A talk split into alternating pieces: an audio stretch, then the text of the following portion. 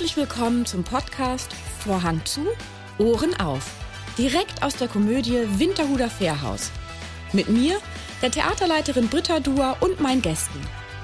Dieser Podcast ist für alle, die schon immer mal hören wollten, was auf und hinter der Bühne so alles gesagt wird, wenn der Vorhang zu ist. Also, Vorhang zu, Ohren auf. Wussten Sie, dass es die Kartoffelforschung gibt und welches die beste Kartoffelsorte ist? Oder wie schwer ein Igel sein sollte? Das alles und noch viel mehr erfahren Sie von meinem heutigen Gast. Herzlich willkommen, Anne Moll. Wie kamst du zur Schauspielerei? Das ist gar nicht schwer. Ich wollte immer Schauspielerin werden und das hat so geklappt. Zack. Tatsächlich als Kind? Ja, als Kind. Also vielleicht wollte ich mit vier Lokomotivführer werden, weiß ich jetzt nicht. Aber seit ich denken kann, ich habe dann auch immer so an Gedichtwettbewerben teilgenommen, bin ja aus der DDR, da gab es sowas. Ähm, und dann habe ich mit 14 an der Schauspielschule in Rostock so einen Voreignungstest gemacht und dann haben die mich in so eine Klasse aufgenommen, wo man dann irgendwie in den Ferien immer mal hinging. Und dann habe ich nachher mit in der 11. oder so den Eignungstest und die Eignungsprüfung gemacht. Auch immer alles geklappt. Mm, ähm, ja, man denkt ja mal leider vielleicht. Weil das hört ja so von großen, berühmten Schauspielern, denkt man ja mal, ah, da man muss erst mal 20 Mal durchfallen, bevor man genommen wird oder gar nicht genommen wird oder so. Nein, das hat alles geklappt und dann haben die gesagt, nee, mach mal Abi, musst noch ein bisschen so und dann habe ich das fertig gemacht und bin dann danach gleich auf die Schule in Rostock. Das war damals noch eine Außenstelle von Berlin, von Ernst Busch. Das hat sich dann nach der Wende, glaube ich, haben die sich getrennt. Ah, und dann ging es direkt ins Theater oder nee, direkt ins Film? Ich, da hatte ich das, ja, das war, da war der große, ich hatte, glaube ich, ein ganz gutes Studium gemacht und hatte auch relativ gute Angebote. Nach, da gab es ja dann immer so ein Intendantenvorspiel im letzten Studienjahr. Und dann bin ich sehr gestürzt, kann man so sagen, weil ich bin 89, im Februar hatte ich mein erstes Filmangebot und ich hatte gleichzeitig, hatte ich schon Festengagement am Staatstheater in Cottbus und ich hatte von Weimar äh, vom Nationaltheater ein Angebot, dort ein Stück zu machen, weil die mich eventuell nehmen wollten. Aber sie hatten keine weibliche Vakanz und mussten mich erstmal vorzeigen, damit, es war damals noch so, damit das Ensemble einverstanden ist. Das war sehr kollektiv bestimmt. Ähm, und dann ich, sind wir zu diesem Dreh abgeholt worden. Schauspieler werden ja immer schick hin und her gekarrt. Ich glaube, der einzige Grund ist, damit sie nicht zu spät kommen. ähm, und da sind wir sehr schwer verunglückt auf der Fahrt von Schwerin, wo ich auch noch am Theater gespielt habe, nach Berlin. Äh, und dann habe ich ein Jahr im Krankenhaus gelegen. Mit, war ziemlich zerbrochen am ganzen Körper. Ähm, ja, und da dann, und danach bin ich dann, da war natürlich kein Film, kein Nationaltheater. Ich hatte aber dieses Engagement in Cottbus, das war dann, bin ich nach einem Jahr hin, aber ich da ich sehr verletzt, schwer verletzt war, bin ich noch gehumpelt. Und ich meine, wer will was mit der humpelnden Schauspielerin, hat der Intendant gesagt, naja, vielleicht im KBB, das ist das künstlerische mhm. Betriebsbüro, für die, die es nicht wissen. Und da war ich natürlich empört, wieso ich im KBB, man merkt es ja auch selber nicht so richtig, aber ich war auch ganz dünn damals, dann runtergehungert, natürlich, wenn man so lange liegt.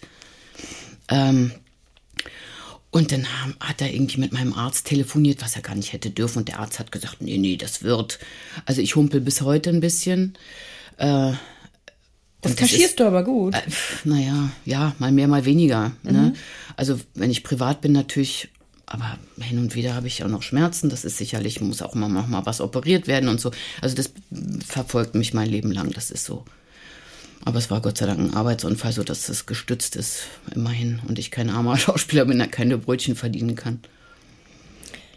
Und auch in der Form ja Glück gehabt, dass es nicht also zur Querschnittslähmung kam oder gar ja, genau. tot, ne? Also ich meine, ja, so ja, das war das war tatsächlich mit einer lebensgefährlichen Verletzung. Drei oder vier Tage hatte ich so eine Fettembolie in der Lunge.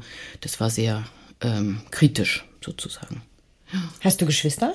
Ja, ich habe einen Bruder, einen großen Bruder. Den ist der auch im nee, Schauspiel? Das, der ist, hat damals äh, Ingenieur in, in, gewesen aus Rostock oder aus einem kleinen Dorf. Da hat er in der Schifffahrt, äh, im Schiffbau gearbeitet. Ist naheliegend. Das heißt, das Künstlerische kommt das irgendwo bei dir aus der Familie? Nee, Kannst du das da verorten? Nee. Mm -mm. Das Weil Eltern waren beide. Meine Mutter war in der Kartoffelforschung, mein Vater an der Uni. In der bitte was? Kartoffelforschung. Ich bin aus einem kleinen Dorf, das hatte ein Institut für Kartoffelforschung. Okay, was forscht man denn bei einer Kartoffel? Ja, hat, hat mein lieber Mann auch gesagt. Er wusste nicht mal, dass es Sorten gibt. Das ist wie beim Apfel. Es gibt so viele verschiedene Sorten. Ja, das weiß ich auch. Linda, glaube ich, ne? Irgendwie ja, die so. schlimmste hat meine Mutter immer gesagt. oh Gott, ich kenne die schlimmste Kartoffelsorte. Sie hatte mal behauptet, die schmeckt noch nichts, aber wirklich, meine mhm. Geschmäcker sind verschieden. Naja, die muss auch resistent sein gegen Kartoffelkäfer, gegen Nematoden, also gegen lauter so ähm, Schädlinge, dann muss sie schön rund sein, damit die Mutti sie gut schälen kann oder der Vati heutzutage, Gott sei Dank. Ähm, dann muss man, äh, müssen sie gut lagerbar sein, also weil die werden ja über den Winter gelagert. Alle möglichen äh, Dinge spielen da eine Rolle. Und es ist auch ein ganz langes Zulassungsverfahren, ehe so eine Sorte neu zugelassen ist. Aber es gibt ganz viele verschiedene, klar. Kennst du denn die beste Kartoffelsorte? Natürlich, Adretta. Adretta? Ja, die kommt aus Groß-Lüsewitz, wo ich auch herkomme. Okay, Adretta, das ist ja ein süßer Name. Ah, ja. Das kann ich mir gut merken, Adretta. Mal schauen, ob ich das hier irgendwie beim Edeka oder weiß Gott irgendwo finde. Ja, Uli findet sie tatsächlich manchmal. Ach, mhm. Die Adretta. Gut, das merke ich mir jetzt.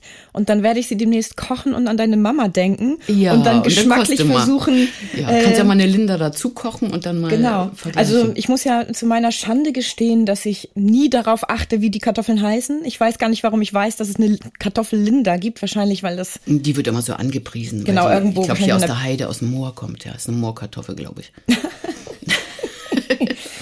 okay, die Adretta.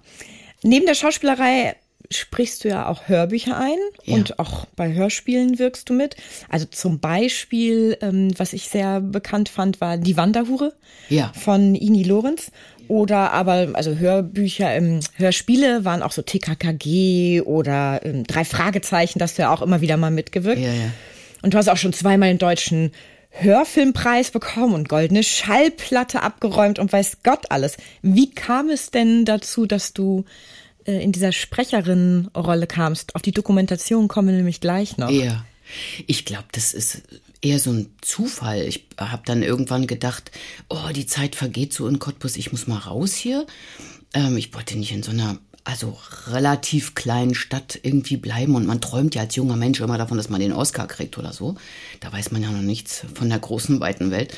Und dann ähm, war ich freischaffend, habe in Berlin gelebt und, und dann äh, hier an der Komödie gespielt. Also erst in Berlin und dann hier. Äh, habe mich hier verliebt und bin hier in Hamburg geblieben. Und dann saß ich hier und hatte nicht so richtig was zu tun, weil natürlich kannte mich niemand vom Theater und so. Man muss sich da ja erst äh, Verbindungen schaffen und vorsprechen und sowas alles. Und ähm, mein damaliger Freund war im Besetzungsbüro vom NDR und der hat äh, mir dann da hat gesagt, versuch doch mal sowas. Und das habe ich versucht und in allen möglichen Studios so Castings gemacht. Und dann ging das zack und holter die Polter und dann hat mich gleich die erste und eine der besten Sprecheragenturen vom Markt gefischt. Ich hatte auch eine fette Werbung bekommen. Und dann saß ich mittendrin, so. Und, und ich, das hat auch wirklich gut gepasst. Also gerade Hörbücher, alles was mit Stimme ist, glaube ich. Und natürlich lernt man im Laufe der Jahre viel dazu. Auch Synchron kam dann dazu. Ja. Äh, Aktuell ja. ist ja Jane Fonda gibst du ja aktuell deine Stimme, oder? War das ja. nicht Jane Fonda bei Grace? Und Grace Frankie? und Frankie, ja. Das, ja. ja. das ist gar nicht mehr aktuell. Also nee, nee. Schon, wir haben das, glaube ich, letztes Jahr aufgenommen, ich weiß gar nicht mehr. Im Herbst oder so. Mhm. Ja, ja, das ist die letzte Staffel jetzt. Die ist zum Beispiel, ne, fünf, weiß ich nicht, wie alt sie jetzt ist, Anfang 80 ähm, oder Mitte 80, er ist 30 Jahre älter als ich. Ähm, etwa. Wollen wir hier nicht so genau werden. Ach Quatsch, kann man überall nachlesen. Ähm, oder ja, was ist so Berühmtheiten werden in Hamburg sonst gar nicht so. Ähm, da ist eher der Berliner Markt oder Emily in Paris oder so ein Zeug. Du sprichst auch sehr viele Dokumentationen. Synchronis äh, sagt man da eigentlich synchronisieren? Nö, die spricht man. Die das spricht man ja so ein, ne? Kommentarsprecher sozusagen genau. oder Sprecherin. Und das, ich habe gesehen, bei dir gab es eine Dokumentation, die du eingesprochen hast, Schwarze Schafe, Fragezeichen, wenn Kinder fremde Wege gehen. Kannst du dich an die noch erinnern? Das ist ewig, ewig her. Ja, ich erinnere mich, aber nur dunkel. Ich weiß jetzt gar nicht mehr, waren die, ich glaube, das war, waren die sogar kriminell geworden? Ich weiß es nicht mehr. Wahrscheinlich. Ach so, schade, weil, also es gab natürlich, ich fand den Titel so wahnsinnig ja. spannend und äh, natürlich konnte man die jetzt nirgendwo mehr im Netz finden, diese Dokumentation. Echt nicht? Ach, das nee, ich nicht mehr. Ich, also ich habe es jetzt nirgendwo äh, finden können in der Mediathek oder ja. so, dass man sie nochmal nachgucken kann. Weil meine Frage ist so ein bisschen, wenn du mehrere Dokumentationen einsprichst, bleiben dann, bleibt dir denn auch, auch irgendeine Dokumentation hängen? Also gibt Ja, es irgendeine, wo du sagst, oh, das war, die war Ja, ich- beeindruckend? Ja, ich gucke ja selber gern Dokumentation, weil ich sehr wissensbegierig bin. Und ich finde, da lernt man so tierisch viel. Ähm, die Tierdokumentation mag ich sehr gern, wobei die mich immer betreffen, weil, also gestern haben wir wieder sowas geguckt und dann sagte meine Tochter, warum rettet das Tier denn niemand? Da ging es um eine Krabbe, die von einer Moräne gefressen wurde. Naja, und ich habe dann sowas, wo eine, was war das, eine, eine Leopardin, die mit ihren zwei Jungen, wo man dann denkt, warum helfen die jetzt nicht? Aber das sind natürlich Tierfilmer, die das reale Leben abfilmen. Und so ist es eben. Und wenn ich, ich gucke dann, ich ka- kann dann auch nicht hingucken, wenn die dann da sterbend in der Sonne liegen oder äh, Wildhunde, da gibt es so eine Wildhundepest. Schrecklich, total schrecklich. Aber gut, das, das Elend der Welt ist sowieso so ein Problem für sich. Es gibt ja wirklich diesen Berufsethos, dass Tierdokumentarfilmer sagen, sie dürfen nicht eingreifen, ja. denn dann zeigen sie ja nicht die Realität mehr. Da, ich erinnere mich auch noch an so eine Geparden-Dokumentation, wo das Kleine seine Mutter dann verloren hat und dann sitzt das da in der Wildnis und ruft nach der Mutter und du sitzt da und denkst, oh Gott, Ja, rettet doch jemand dieses Ja. kleine, süße Etwas und so. Da wirklich, also ich könnte daher, glaube ich, kein Tierdokumentarfilmer werden, zumindest Hm, ich kein ernst genommener, weil ich andauernd da eingreifen würde Genau. und dann hätte ich so eine Schar von, weiß ich auch nicht. Eine ähm, Freundin von mir erzählte mir gestern zufällig, äh, dass sie bei diesem großen Jackpot Lotto mitgespielt hat. Und zwar deswegen, denn sie hat gelesen, es gab eine Nashornfarm, die man kaufen konnte irgendwo in Afrika. Und sie wollte die gerne kaufen, wenn sie gewinnt. Um die zu retten. Ja, um, um genau, um das dann halt zu retten. Und ähm, sie würde jetzt nicht, sie ist nicht so ein Vielflieger, also sie würde einmal hinfliegen, um den Vertrag zu unterschreiben und nochmal irgendwann, um zu gucken, ob wirklich alles okay ist. Und dann würde sie das ganze Geld dafür benutzen, Leute einzustellen. Oh, dass um da, zu- ja, das verstehe ich. Sie hat nicht gewonnen, muss man dazu sagen. Also die Nashorn. Ja, aber sowas kann man ja auch im Kleinen machen. Also ich habe zum Beispiel, die kümmere mich um Igel, ne? Ja, die kümmert sich um Kröten. Ja, das finde ich toll. Das ist dieses, ne, das ist ja, ähm, auf dem Land gibt's ja diese Krötenwanderwege über die Straßen rüber und dann werden ja diese Netze gemacht und dann ähm, gibt es Auf diese. dem Land ist gut. Wir wohnen ja am Stadtrand von Hamburg. Da ist das auch. Ja, ja, klar. Wie rettest du denn die Igel? Also sammelst du die auf? Mir ist nämlich, letzte Woche habe ich mit einer Arbeitskollegin hier gesprochen darüber, dass mir äh, total wenig Igel, Ja, das ist Begegnet ein sind. Grauen, natürlich. also auch auf dem Land. Also meine Pferde stehen ja auf dem Land und da habe ich schon ewig. Na gut, keine, jetzt sind sie hoffentlich im Winterschlaf. Wer jetzt einem Igel Ja, begegnet, ist wegschnappen. Mhm. und in die Igelhilfe bringen. Naja, mh, also wie gesagt, wir haben einen großen Garten, der sehr naturbelassen ist. Absichtlich und unabsichtlich. Weil, weil wir haben beide wenig Zeit, aber wie gesagt, ähm, da wir ein großes Insektensterben haben, ist es richtig, dass man Gärten nicht einbetoniert. Ähm, und deswegen haben wir auch viele Igel im Garten. Und dann habe ich irgendwie, ich weiß gar nicht mehr, wie das anfing, habe ich einen Verletzten gefunden im Winter. Und dann habe ich ihn in die Süderstraße gebracht. Und der war ganz leicht, 250 Gramm oder so, das war schon Winter. Und die haben dann gesagt, nee, ach was, der findet hier, ist ja noch keine geschlossene Schneedecke. Er findet natürlich gar nichts. Sowohl im Sommer als auch im Winter haben wir ein Insektenproblem und im Winter aber haben wir gleich gar keinen. Da hat der, findet er nichts zu fressen, die verhungern. Ähm, deswegen gibt es inzwischen eine relativ große Gemeinde in Deutschland, die sich um Igel kümmern. Also ich bin immer dafür, äh, Trockenfutter hinzustellen und Wasser, weil auch eine Wasserknappheit hatten wir letzten Sommer. Da sind viele verdurstet, also auch Insekten und, und Vögel. Und wenn man dann so einen Garten hat und die füttert, dann findet man auch hier und da einen verletzten Igel. Die Mähroboter sind das Schlimmste. Bein ab, Nase ab. Ich sagte dir, ich kann dir da Bilder, das ist so schrecklich. Ja, und dann gibt es also zwei, drei Igelfrauen in Hamburg. Das ist ja alles gar nicht so richtig offiziell, weil es ja Wildtiere sind, die man eigentlich nicht entnehmen darf aus der Natur. Aber wenn sie krank oder verletzt sind, dann haben sie Innenparasiten, weil sie vor Verzweiflung Schnecken und Würmer fressen. Äh, die Leute denken ja immer noch, die Igel fressen äh, Äpfel oder Birnen. Das ist alles nicht so. Oder Vogelfutter oder Nüsse, alles nicht. Die sind Fleischfresser, ne? Und, oder also Insektenfresser. Das ist, das ist deren Hauptnahrung. Und um das zu kompensieren, äh, macht man das.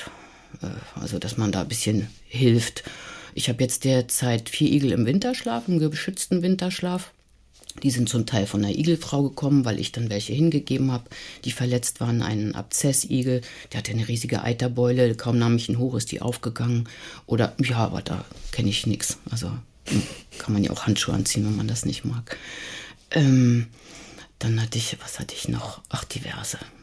Zu, viel zu kleine. Ne? Die, dadurch, deswegen Klimawandel haben, werden die immer später geboren. Ähm, dann hast du plötzlich eben im Winter so einen 200 Gramm Igel, der würde sterben, wenn die Menschen nicht Wie viel wiegt denn so ein Igel im Schnitt? Äh, wenn die alt, das ist unterschiedlich, mhm. Jung, Jung und Altigel. Mhm. Also zum Beispiel äh, Jungigel können mit 600 Gramm in Winterschlaf gehen. Altigel müssen ein bisschen mehr haben. Die sind dann schon so bei 900 oder so. Und das wenn sie aufwachen, haben sie natürlich wieder was abgenommen. Ja. Das heißt, hast du auch dann irgendwann Igelbabys in deinem Garten rumlaufen? Einmal hatten wir die, ja. Oh, das ist ja auch süß. Ja, das war sehr süß. Habt ihr auch Eichhörnchen? Ja, haben wir auch schon eins gerettet. Weil das, das ist ja auch so ein Ding, die, das ist ja, wenn, wenn die einem hinterherlaufen, dann haben ja immer Menschen Angst, die haben Tollwut. Aber Tollwut ist in Deutschland, glaube ich, so gut wie ausgestorben. Äh, und dann laufen die kleinen Eichhörnchenbabys, haken sich so an die Hosenbeine und Kinder hauen die dann weg mit den Füßen und den Stöcken und mit was alles. Die brauchen Hilfe. Das sind, wenn sie zu, sehr klein sind. Und das war bei uns genauso. Und dann haben wir es einfach vom Busch gepflückt und dann ist es am Bauch meiner Tochter sofort eingeschlafen, weil es da warm und muckelig war, wie im Koben. Die fallen ganz oft bei Wind dann aus ihren Kobel oder die Mutter stirbt und sie suchen, machen sich auf die Suche, wenn sie groß genug sind, all sowas. Ich hatte ja ein, nee, zwei Jahre lang einer ähm, Eichhörnchenmutter erlaubt, bei uns auf dem Balkon oh. ihren Kobel zu bauen. Und das zweite Jahr hatte sie vier Kinder. Viele? ja. Ja, ich habe Fotos und Videos, oh, wo die zu viert an ihren Zitzen sitzen. Gott. Auf unserem Balkon und so, ein kleines trink, ja, Also die und die waren ja schon recht groß dann, ähm, wenn ja. sie den Kobel verlassen. Also das war ich musste ihr das leider aber dann im äh, dritten Jahr untersagen, weil die natürlich alles auseinandernehmen. Ach so. Ja, das, das kann man ja wegmachen. Ja. Aber Nix die nagen ja alles Holz an. Oh. Ähm, das ganze Holz, also alles Holzequipment, was man da hat, ja, das sind ja kleine Kinder, ne? Die müssen ja auch irgendwo. Ja. Das ist, also es ist so zuckersüß, erstens zu sehen, wie Eichhörnchen ihre Kinder tragen. Das wusste ich immer nicht. Die machen die wie so ein Schal um ihren, oh, um ihren süß. Kopf hab ich auch noch nicht gesehen. rum. Ja, habe ich auch. Kann ich dir gleich ein Video zeigen? Ja. Oh ja. ja. Und ähm, dann hat man die, äh, ist ja ganz süß, die Kletterversuche der Kinder, äh, kann man ja zugucken und äh, die Springversuche und so. Ja, aber die, wenn die dann nämlich munter sind, dann knabbern die, ist ja auch normal alles ja. an. Ja. Und ähm, dann wurde uns doch sehr nahegelegt von der Hausverwaltung, was ich auch natürlich verstehen kann, dass man das bitte mm. nicht zulassen soll mehr. Ja. Und das ist ja ganz einfach, den das, die, da wo sie einen Kobel bauen würden, das war bei uns in den Rosen, da muss man dann ähm, einfach das nicht so gemütlich machen und dann, dann suchen die da auch nichts. Ja. Und die können also ja Häuser, man muss sie nicht, nicht husch, husch machen. Nein, nein, nein, nein, nein, nein. Und die, die äh, laufen auch die Wände ja hoch und runter, ne? Wie so, wie so Spider-Man, kopfüber. Ja, das ist ja irre. Das ist so ja. irre. Also es ist wirklich total spannend, das auf dem Balkon zu haben. Ja. Anyhow, äh, bei Rote Rosen. Ja. Von den Igeln über Eichhörnchen zu rote Rosen. Ja, du, wir waren doch gerade bei deinen Rosen auf dem Balkon. Genau, vielleicht ist das die Überleitung. Da hattest du, waren das zwei Jahre oder 200 Folgen? 200 Folgen. 200 Folgen. Mhm. Hast du da als die Hauptrose ja, genau. gewirkt. Genau. Und musstest 90 bis 130 Seiten Text pro Woche lernen ja. im Schnitt. Ja, ungefähr. Ich weiß jetzt nicht mehr genau, aber ich weiß, dass es immer, also so dick wie ein Theaterbuch ist für sechs Wochen Probe, so dick ist das da für eine Woche. Das ist schon, ein Wunder, wie man das, also die ersten sieben Wochen ist aber auch wirklich, hat man ein Brett vom Kopf und ist nur am Lernen und plötzlich so nach sieben Wochen geht so das Tor auf und du siehst, dass du auch noch Kollegen hast, die sehr nett sind und sich um dich kümmern und dann fängt es an, Freude zu machen. Wie lernst du denn so viel Text? Gibt es da für dich, hast du ein System, eine Struktur? Äh, auch das lernt man in diesen ersten sechs, sieben Wochen. Da gibt es erstens einen Coach, der einem ein bisschen helfen könnte. Ich habe das aber immer abgelehnt, weil ich so ein Eigenbrödler bin. Ich habe später habe ich mir dann doch helfen lassen. Aber so am Anfang, ja, dass man das in Szenen einteilt und sich das irgendwie anmalt und sich das Tagespensum, ich hatte so immer so verschiedenfarbige, wie heißen diese kleinen Post-its? Post-its. Mhm, sowas. Also der, das für den Tag, das für den Tag. Und ähm, habe auch Fehler gemacht am Anfang, aber nachher hatte ich wirklich ein gutes System. Und der Text saß dann auch. Ja, ja, der, der, ja, nein, der saß. Ich bin ja ein ganz fleißiger und zuverlässiger Mensch, glaube ich. Und ich denke mal, die Leute bezahlen mir ja Geld dafür und dann muss ich denen auch was bieten. Ich könnte nie so rumschlampen. Ich finde das unmöglich. Also auch beim, beim Hörbuch, da wird mir dann erzählt, ja, sowieso kommt hier immer und reißt den Umschlag auf, nochmal, was, was machen wir denn heute für einen Scheiß? So, und da denke ich, das könnte ich nie. Ich glaube, ich wäre sogar in der Lage, das Prima Vista zu lesen, so ein Hörbuch, weil ich inzwischen sehr schnell lesen kann. Also so, man geht mit den Augen immer schon vor, ähm, dass man weiß, was als nächstes kommt. Das ist auch irgendeine Technik. Äh, hat mir jetzt ein Kollege erzählt, der das eben nicht mehr kann aus Altersgründen. Und das kann ich überhaupt nicht. Ich muss das alles vorbereiten damit ich, ja, damit ich ein gutes Gewissen habe, ähm, dass ich alles getan habe, wozu ich in der Lage bin. So.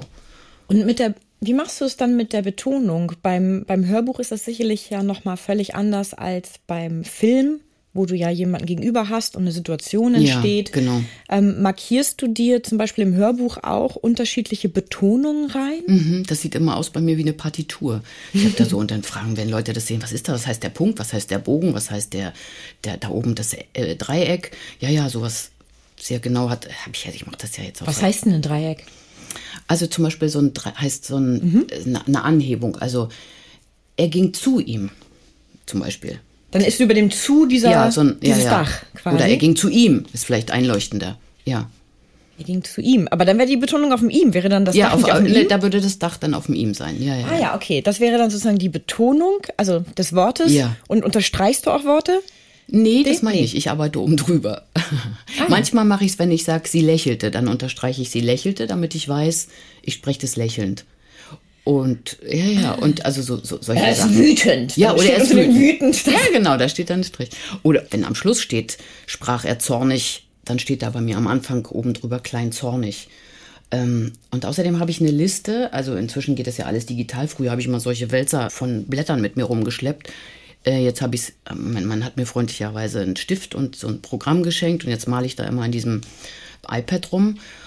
Und äh, im Handy habe ich unter Notizen all meine Bücher sozusagen, die gelesenen, abgespeichert. Früher hatte ich da auch Zettel, sogenannte Stimmzettel, mh, wo ich dann draufschreibe, manchmal steht da zum Beispiel Britta drauf oder so, weil ich mir dann Bilder von Leuten in meinem Kopf habe, wo ich versuche, die zu, damit zu tönen, die Stimme. Also nur, zu, nur einen leichten, früher habe ich es ganz extrem gemacht, das gefällt, glaube ich, den Leuten nicht so, äh, weil es ist eher mal noch eine Lesung von einem Menschen. Also meine Mutter hat zum Beispiel, es gibt die kleine Marmeladenfee, das liebe ich. Da gibt's so den Knuffel, der immer so sprach. Oder die kleine Fee. Na so, und mein- meine Mutter hat mich gefragt, wer hat denn die anderen gesprochen? Und da war ich so stolz. Also bei Kinderbüchern kann man das machen, aber ich glaube, für Erwachsene ist das nicht richtig. Deswegen versuche ich sie nur zu färben. So. Und, aber wie gesagt, diesen, dieser Stimmzettel ist für mich richtig. Oder ich schreibe Dialekte dazu. Jetzt spielt es gerade in Hamburg, da habe ich Glück. Also was ich derzeit vorbereite, nebenher noch. Ja. Da kannst du dann deinen Hamburger Slang. Hast Oder Norddeutschen. Ich habe ja. Keinen richtigen Hamburger. Ja. kein Hamburger Schnack.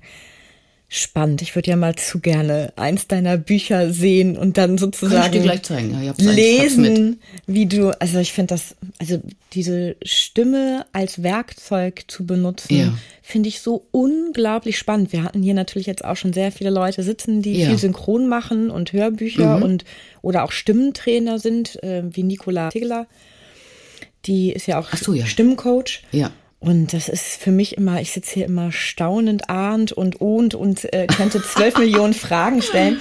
Ehrlich? Weil ich das äh, total spannend finde, wie man, ja, wie du es einfärbst und Hat ja auch mit Theater zu tun. Ich meine, man muss ja froh sein, oder ich bin froh, das ist ja immer noch, ist ja mit dem Alter wird das Theater und das Drehen ja weniger.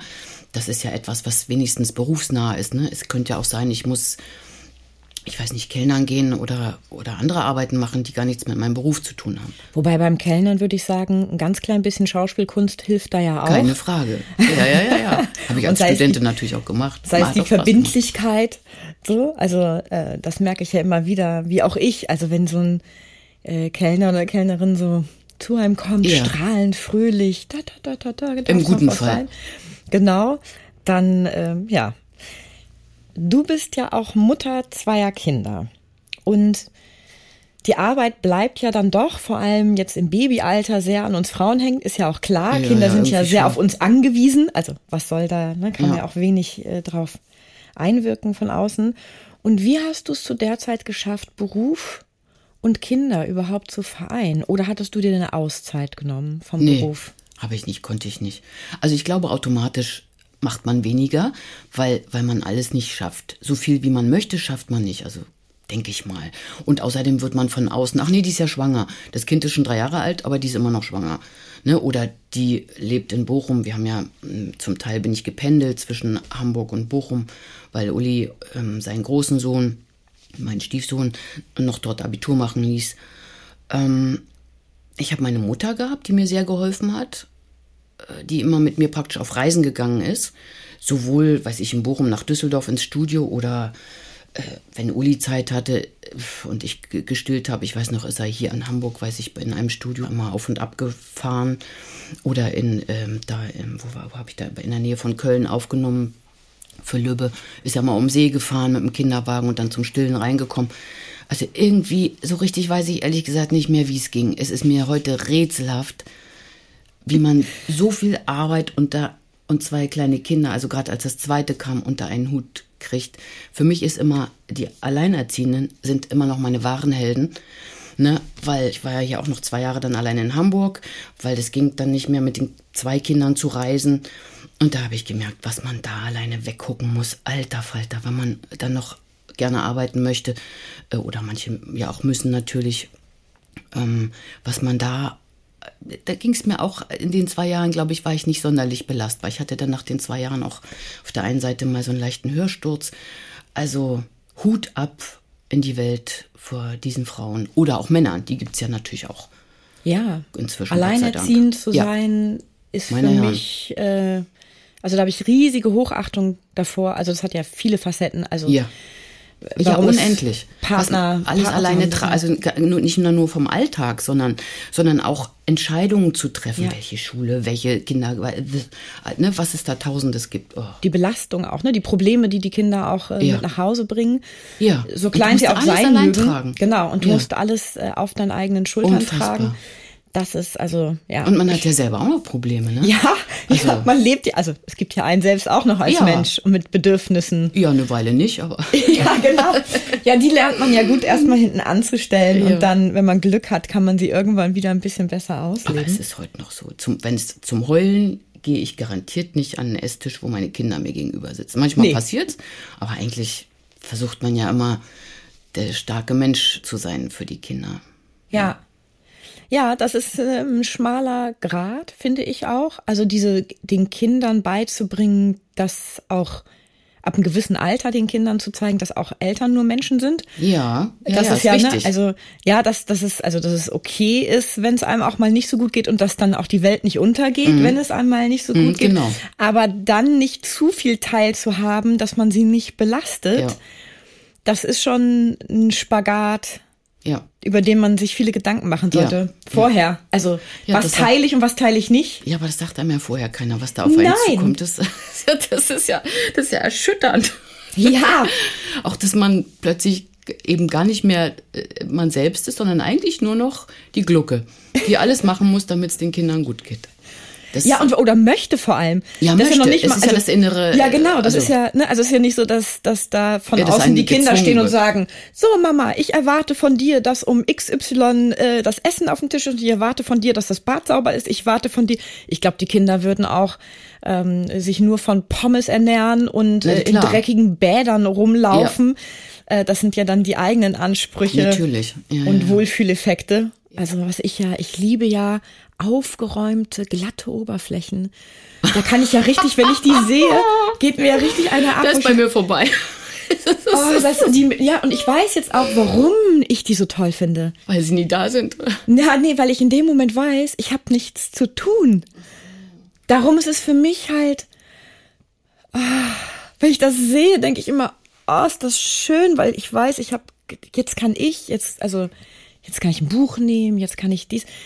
Und darum muss ich immer aufpassen, dass ich nicht zu so einem kleinen Putz Aufräumfreak, Putzfreak. Aufnazi werde. Ja, wenn ich bei Familien, wenn die irgendwo was liegen lassen, nee, kannst du es nicht wegräumen und die sagen, naja, also wir wohnen hier auch noch, also es ist, ist ja kein Museum, wir müssen jetzt hier nicht. Ja, habt ihr recht, aber ich weiß einfach, dass am Ende ich es irgendwie doch, doch dann wegräumen muss, in 80 So- Prozent so der ist Fälle. Ja. Und darum habe ich immer so das Bedürfnis, dass dann So, naja, gut. Das ist mal Ja, tiefe, äh, tiefer ja. Blick Also in das- meine, mein Das armes wird dann Hirn. der eigene Podcast. das ist dann mein armer Hirn. Das wird, das wird der Mutter-Podcast. Ja, das wird der Den Mutter. machen wir nochmal. Genau, wir machen noch mal ein.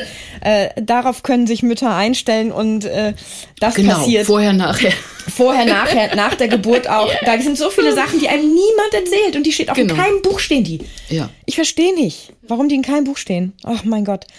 Also du hast ja einen Mann, das haben wir jetzt schon mal festgehalten, der mit vollen Namen Ulrich Gebauer heißt und auch Schauspieler ist. Und ihr habt jetzt auch schon mehrmals zusammen vor der Kamera gestanden, zum Beispiel in der RTL-Serie Der Lehrer. Da habt ihr doch beide zusammen Ja. gespielt. Und jetzt stehst du mit ihm bei uns auch wieder zusammen auf der Bühne. Oder steht ihr eigentlich das erste Mal zusammen auf der Bühne als Paar? Nee. Nein. Also als Paar. Als Paar, ne? Also weil äh, ihr- wir waren schon beide im selben Stück. Genau, Mehr- aber jetzt, auch. jetzt spielt ihr ja das ein Paar, was sich kennenlernt und lieben lernt. Ja, genau. Da müssen wir nicht viel spielen. Oh. naja, also, aber lernt man sich dann noch, noch gibt's keine Scheidung. Okay. Nehmt ihr die Arbeit dann eigentlich mit nach Hause? Ja, wir haben jetzt Ostern schönen Text gelernt. Leider. Le- Ja, es wäre auch mal schön gewesen, nur so die Beine hochzulegen und in der Sonne vor sich hin zu dampfen. Aber nee, wir haben beide schön mit Sonnenbrillen auf der Terrazza gesessen und Uli hat ja wirklich unendlich viel Text. Das ist ja furchtbar. Ja, es ist bei französischen Stücken, ne? Ja, Das ist Wahnsinn. ja die labern sich einen ab. Ja, genau. Die reden und reden und Ja. reden und wenn man einmal nicht hingehört hat, ver verpasst man die Pointe. Ja, genau. Es ist leider so. Ja. Bei Franzosen muss man immer, es lohnt sich immer hinzuhören. Zuzuhören, ja. wobei man dazu, finde ich, auch noch sagen muss, die französische Sprache ist ja aber auch dafür prädestiniert, gerne hinzuhören, weil die so einen Singsang hat. Ja, und auch dieses Verschachtelte und Ja. so, das ist so schön, das haben wir im Deutschen nicht. Und kaum Ja. sagt man es auf Deutsch, denkt man, irgendwie sprechen die komisch. Ja, das, Also deswegen haben wir auch manches vereinfacht. So, ich spiele nun eine Figur, die spricht auch tatsächlich so ein bisschen, ist ja so ein bisschen altjüngferlich wirkend.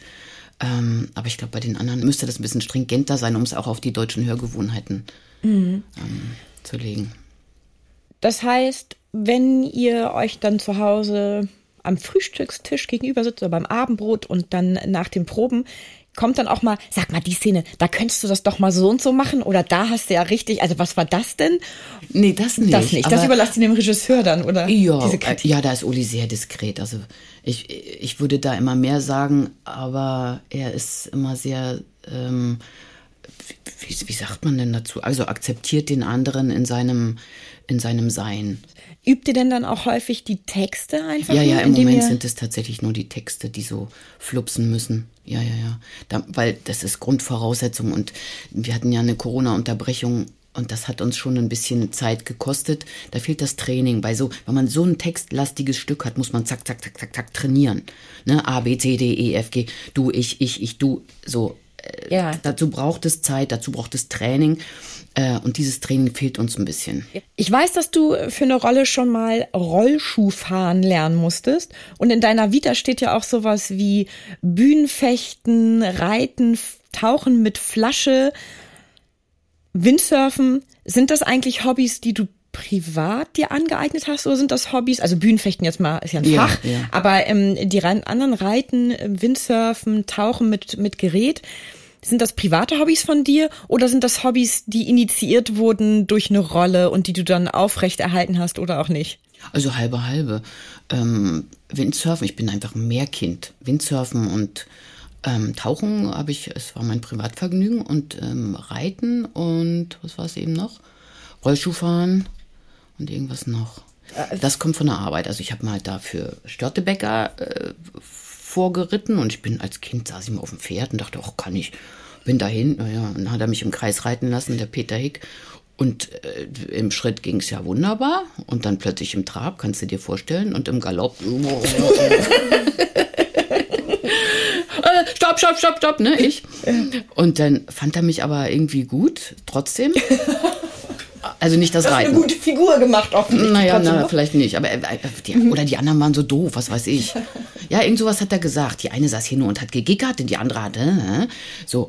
Und was hat er gemacht? Er hat mir einen Reitkurs bezahlt in Hamburg. Und dann hatte ich hier sechs Wochen lang Reitkurs. Ich sagte, Kannst dir vorstellen. Also, ich habe morgens hatte ich schon Durchfall vor lauter Angst. Nachmittags war mir übel. Ich hatte morgens und nachmittags äh, Reitunterricht. Oh, zweimal am Tag. Zweimal am Oh Tag. Gott, dein, arm, dein armer Körper. Naja, ach ja, da war ich ja noch jung.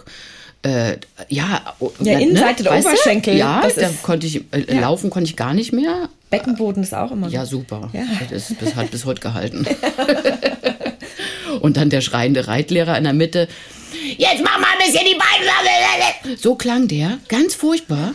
Hast du dir nie gesagt, ähm, übrigens, das ist eine Dienstleistung, die Sie hier erbringen, seien Sie mal netter, sonst zahle Ich ich war ja voller Angst. Ach, nachher fing er dann an, netter zu werden, als er gesehen hat, dass ich mich auch nicht abschrecken lasse. Dass ich bin aber auch ein Beißer, glaube ich. Ich habe das dann durchgehalten. Hab nachmittags bestimmt auch mal geheult in meinem Stübchen.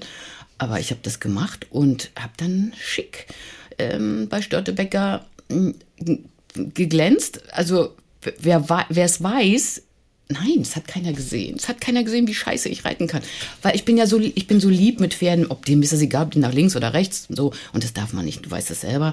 Man muss sagen, zack. Und ich kann nicht sagen, zack. Ich kann, bei mir würden auch alle Hunde und Katzen dick und fett werden, weil, ne, wenn ich die, oh, ich habe so einen Hunger wirklich, ich habe den ganzen Tag nichts ge Ich würde den auftischen, weil ich den glaub den ja, ne? Naja, so. Guckst du süß. Ja, eben. Und aber ich hatte das weltbeste Pferd. Ähm, die, die, die ist geritten wie der Teufel. Ähm, äh, ne, ja, so eine, so, also damals war ich noch sehr hellblond, äh, hatte lange Haare und das war genauso. Und hatte so eine leicht braune Liebling aller Mädchen und meins auch. Bonnie hieß sie. Und die rauschte da durch die Manege. Das sah ganz toll aus. Und auf der hatte ich Vertrauen. Also auch wenn ich Fehler gemacht habe, die hat meine Fehler. Ich weiß noch, wie ich in eine äh, Gasse reingeritten bin und plötzlich ritt vor mir ein Pferd hat die, hat so praktisch in der kleinen Gasse, hat mir den Weg abgeschnitten. Und ich nach rechts, da war aber äh, äh, Holzgeländer. Das Pferd hat einfach nicht gemacht, was ich gesagt habe, sondern hat nur kurz, ja, wir warten an, du behalt mal die Ruhe. Ne, so. Und ein, ein Stuntman hat damals gesagt, der Chef-Stuntman, du reitest ja wie der Teufel. Und ich dachte, lieber Gott, ja, danke schön. Also so hat es mich durch die Zeit gebracht. Aber dieses Pferd wurde kurz vor der Premiere verletzt und auf der Premiere hatte ich dann ein Pferd, dem ich also nicht Bescheid sagen konnte und der auch noch sehr jung war. Ich habe die Premiere mit dem Hintern zum Publikum gespielt.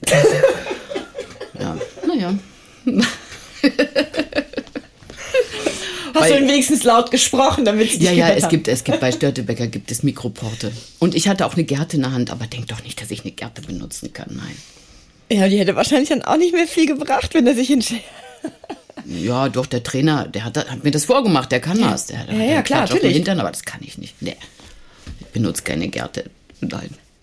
Das heißt, du hast auch, dem entnehme ich, dass du keine anderen Tiere außer Igel und Eichhörnchen hast. Also, Doch, Katzen. Doch, du hast Katzen. Ja. Sind sie denn dick und fett und rund? Oder Die, die, die eine ist ganz schön. heißt sie vielleicht Garfield? Vielleicht ist es Garfield. ja, sieht so ein bisschen so aus. Sind das Freigänger? Ja, Ah. ja. Wie passt denn das mit deinen Igeln zusammen? Die tun sich nichts. Also die eine hat sogar im Winter mir einen aufgespürt, der sehr krank war. Ja, ja. Okay. Nun, dann würde ich sagen, ich achte jetzt weiter auf Igel. Wenn ich einen finde, kann ich ihn dir bringen. Ja, ja, ja. Sofern ich was tun kann oder ich sag dir, wo wir ihn hinbringen, wenn er verletzt ist oder so. Und ähm, ich werde jetzt beim nächsten Einkauf auf Adretta, war das richtig? Ja. Adretta achten. Und freue mich jetzt schon wahnsinnig auf die Premiere, wo es ja Kartoffelsalat und Würstchen gibt. Mal Ah. schauen, ob ich Kartoffelsalat mit Adretta irgendwo Na, finde. das glaub ich. Glaube ich, muss ich vielleicht selber machen. Lass dich überraschen. Und ich danke dir ganz herzlich fürs Gespräch. Ich danke dir für das Interesse. Einen kurzen Einblick in unsere jeweilige Podcast-Folge erhalten Sie auch über unseren Facebook- und Instagram-Account. Schauen Sie doch mal vorbei, denn wer die Komödie kennt, wird Abonnent. Bis zur nächsten Folge wünsche ich Ihnen viele Anlässe zum herzhaften Lachen, Zeit zur Entspannung und jede Menge Spaß im Alltag. Bis dahin, Ihre Britta Dua.